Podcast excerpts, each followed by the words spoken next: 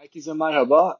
2019-2020 sezonunda yavaş yavaş sona gelirken dünya futbolunda, Avrupa'da ve Süper Lig'de de yavaş yavaş resmi transferler de açıklanmaya başladı. Bu hafta Spor Arena olarak e, bunları değerlendirmeye çalışacağız. Çünkü şu ana kadar önemli gelişmeler yaşanmaya başladı. Özellikle Avrupa transfer piyasasında, keza Süper Lig'de de e, ciddi önemli takviyeler de yavaş yavaş kendisini göstermeye başladı. Şu ana kadar Avrupa'da benim dikkatimi çeken en önemli transferler e, Timo Werner Leipzig'ten Chelsea'ye katıldı 53 milyon euroya. Yine Hakim Ziyeh Ajax'tan Chelsea'ye gitti 40 milyon euroya. Geçtiğimiz günlerde önemli bir takas gerçekleşti aslında. Barcelona ve Juventus arasında Artur Melo 72 milyon euro karşılığında Juventus'un yolunu tuttu. Miralem Pjanic ise 60 milyon euro karşılığında Barcelona'ya gitti ama aslında bu transferi takas gözüyle de değerlendirebiliriz. UEFA'nın finansal fair play kurallarından ötürü iki kulüp e, rakamsal bazlı bir anlaşmaya imza attığını açıkladı ama aslında e, bu transferin de takas yoluyla yapıldığını, Juventus'un Melo için, Arthur Melo için Barcelona'ya ekstradan 12 milyon euro verdiğini de ifade edebiliriz. Keza dikkatimi çeken e, bir diğer transfer de Aşraf Hakimi'nin Real Madrid'den Inter'e gitmesi oldu. Özellikle Conte'nin 3-5-2 oyun sisteminde Hakimi gerçekten Serie A'da önemli katkılar yapacaktır. Hatta bu formasyonda bence Hakimi için de çok önemli. Serie A'ya uyum sağladıktan sonra Hakimi özellikle Conte'nin istediği o sağ kanatta gidip gelme görevini de e, muazzam derecede iyi bir şekilde yapabilir ve hatta 3-5-2 sisteminin getirdiği katkı sebebiyle bence diğer takımlar da, diğer teknik direktörler de zamanında Guardiola'nın tiki takası veya şu an Klopp'un gegen presi gibi Conte'nin sistemini de yeniden öne çıkartabilirler. Keza bir başka transfer de Leroy Sané oldu. Sané Manchester City'den Bayern Münih'e transfer oldu. 49 milyon euro karşılığında. Burada da aslında Bayern Münih'in bir e, ekolü devam ettirmek istediğini söyleyebiliriz. Özellikle Robben Ribery e, kanatlarından sonra ufak bir boşluğa girmişti Bayern Münih. Kuman ve Gnabry vardı ama e, Kuman'ın tam o beklenen katkıyı veremediğini, en azından Robben ve Ribery'nin yerini dolduramayacak e, olduğunu düşünüyorum. Gnabry son dönemde oldukça iyi. Sane eğer sakatlığın izlerini atlatabilirse e, Bayern Münih'e ciddi katkı sağlayacaktır. Daha önce seviyesinde Schalke olduğunu da belirtelim. Bundesliga çıkıştı. Bundesliga'yı çok iyi tanıyor. Ve e, uyum sağlarsa Bayern Münih, Robben Ribery e, kanatlarından sonra, o, o uçan kanatlardan sonra Gnabry Sané ile yeniden o düzene kavuşabilir. Yine Manchester City U23'ten Juventus'a bir transfer oldu. Felix Correira 10 milyon euroya gitti genç oyuncu. Ömer Toprağ'ın da 4 milyon euro karşılığında Borussia Dortmund'dan Werder Bremen'e gittiğini söyleyelim. Şu ana kadar aslında biraz değinmeye çalıştım ama açıklanan resmi transferlere baktığımız zaman özellikle İtalya'da ciddi bir hareketlenme var. Juventus dışında İtalyan ekiplerinin 2010 sonrasında eski güçlerinden uzakta olduğunu ancak son 2-3 yıllık süreçte yeniden toparlanmaya başladıklarını söyleyebiliriz. Özellikle Inter'in yükselmesi aslında İtalyan futbolu için bana göre oldukça önemli.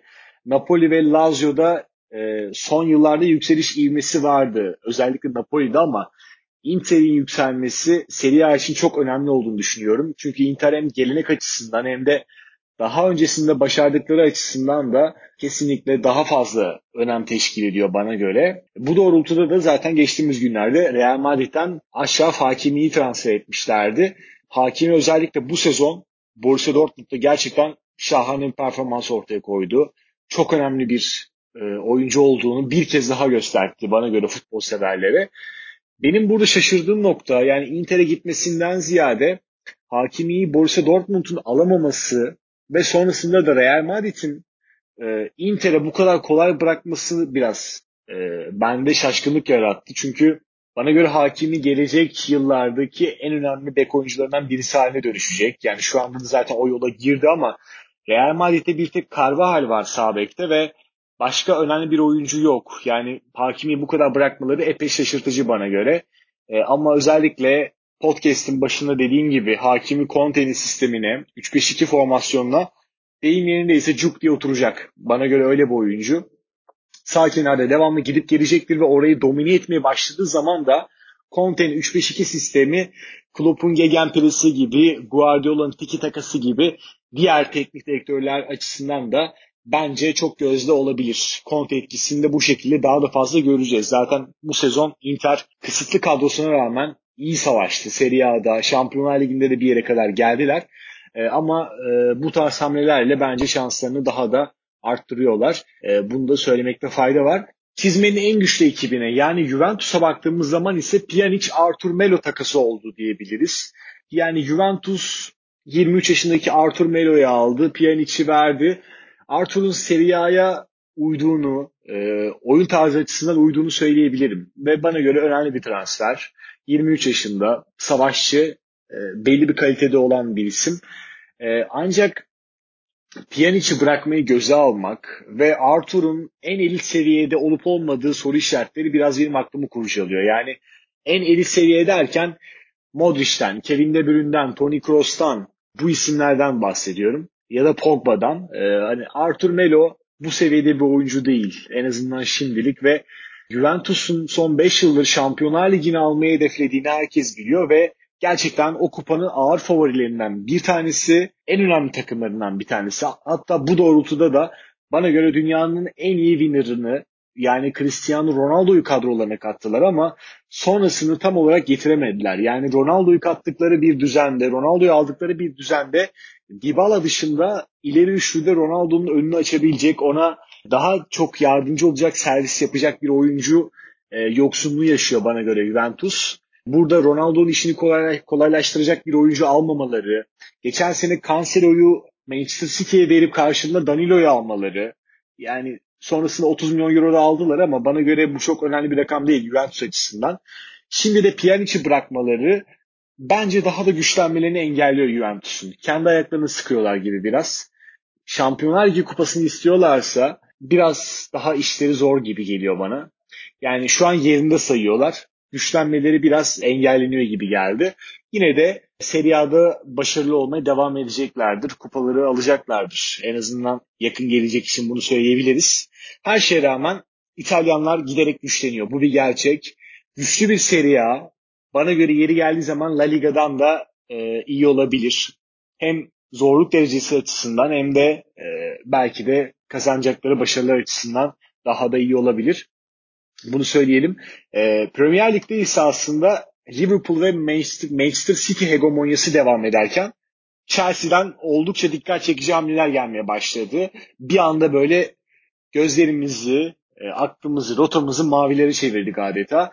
E, önce bana göre son bir buçuk yıldır Avrupa'nın en iyi hücumcu orta sahalardan birisi haline dönüşen Hakim Ziyech'i kadrosuna kattılar. 40 milyon euroya Ajax'tan geldi Ziyech ee, diğer yandan da son günlerde de Avrupa'nın en gözde forvetlerinden Timo Werner'i Leipzig'ten aldı e, Chelsea. Birçok talibi vardı Timo Werner'in ama Timo Werner'in artık e, Londra ekibinde forma giyeceğini de söyleyelim. Gerçekten fantastik hamleler Chelsea için ve bu oyuncular Chelsea daha da ileriye götürecek. Bu aşikar kesinlikle.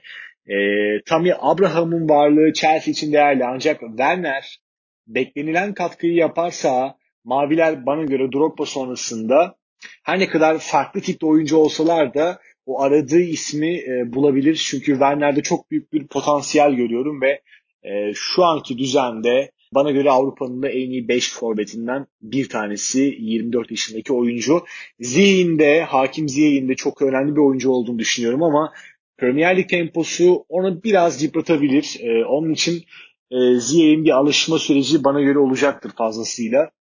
Onu aştığı zaman da gerçekten çok değerli olacak. Özellikle son dönemde hücumcu orta sahaların da nispeten azaldığını, o kıtlığa geçtiğini söylersek. Çünkü artık box to box'tan e, çok elit oyuncular çıkıyor ve onların hücuma veya defansif katkılarını göz önüne alabiliyoruz. Kevin De Bruyne mesela 8 numara ama muazzam kalitede bir oyuncu.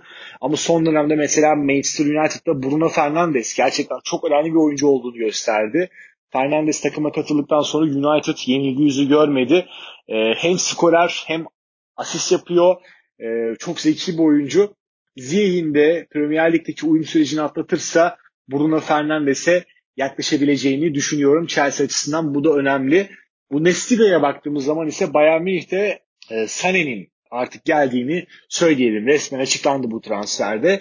E, yayının başında söylediğim gibi Sané sakatlığın izlerini atlatırsa e, Gnabry ile beraber Bayern Münih'te Ribery, Robben ekolünün devamında bana göre getireceklerdir. E, bunları da görebiliriz. La Liga'da hatta Avrupa'da ise aslında iddiaların en büyüğü, transfer döneminde en çok merak edilen konusu Messi'nin olası transfer iddiası.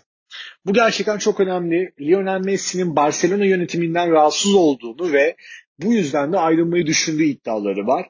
Yeni rotasını da eğer bir transfer gerçekleşirse Guardiola'nın takımı Manchester City olacağını iddia ediyorlar. Avrupa basını, İspanya, Premier Lig e, en çok merak edilen konu. Bu nokta Messi'nin ciddi bir sıkıntısı var gibi aslında. Yani zaten bu son dönemde değil, epey bir süredir de çıkıyordu. Özellikle kulübü Messi yönetiyor şeklinde bir e, damgalanma, bir mimlenme oluştu ve e, Messi'nin ve ona yakın olan takım arkadaşlarının da bundan rahatsız olduğu söyleniyor.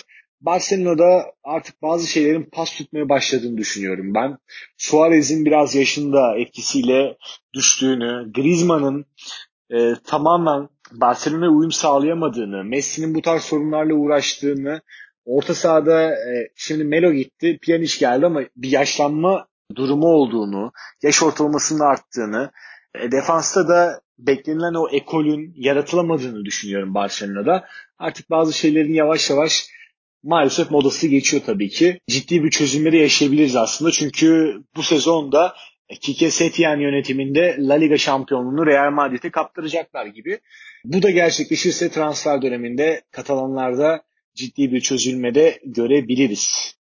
Peki Avrupa'yı olabildiğince değerlendirmeye çalıştım. Şu ana kadar açıklanan resmi transferleri ve bunların olası yansımalarını, takımlarına katkılarını anlatmaya çalıştım. Kendimce yorumlamaya çalıştım. Süper Lig'e geçersek de şu ana kadar Türkiye'de en çok konuşulan konu Mert Hakan Yandaş'ın hangi kulübe gideceğiydi.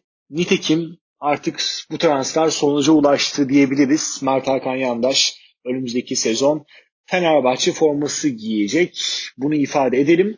Önemli bir transfer gerçekten. Özellikle Türk havuzunun bu kadar dar olduğu süreçte Mert Hakan'ın da e, Fenerbahçe ciddi katkı sağlayacağını düşünenlerdenim. Oyun zekası, tekniği ve taktik bilgisi de bana göre çok üst seviyede.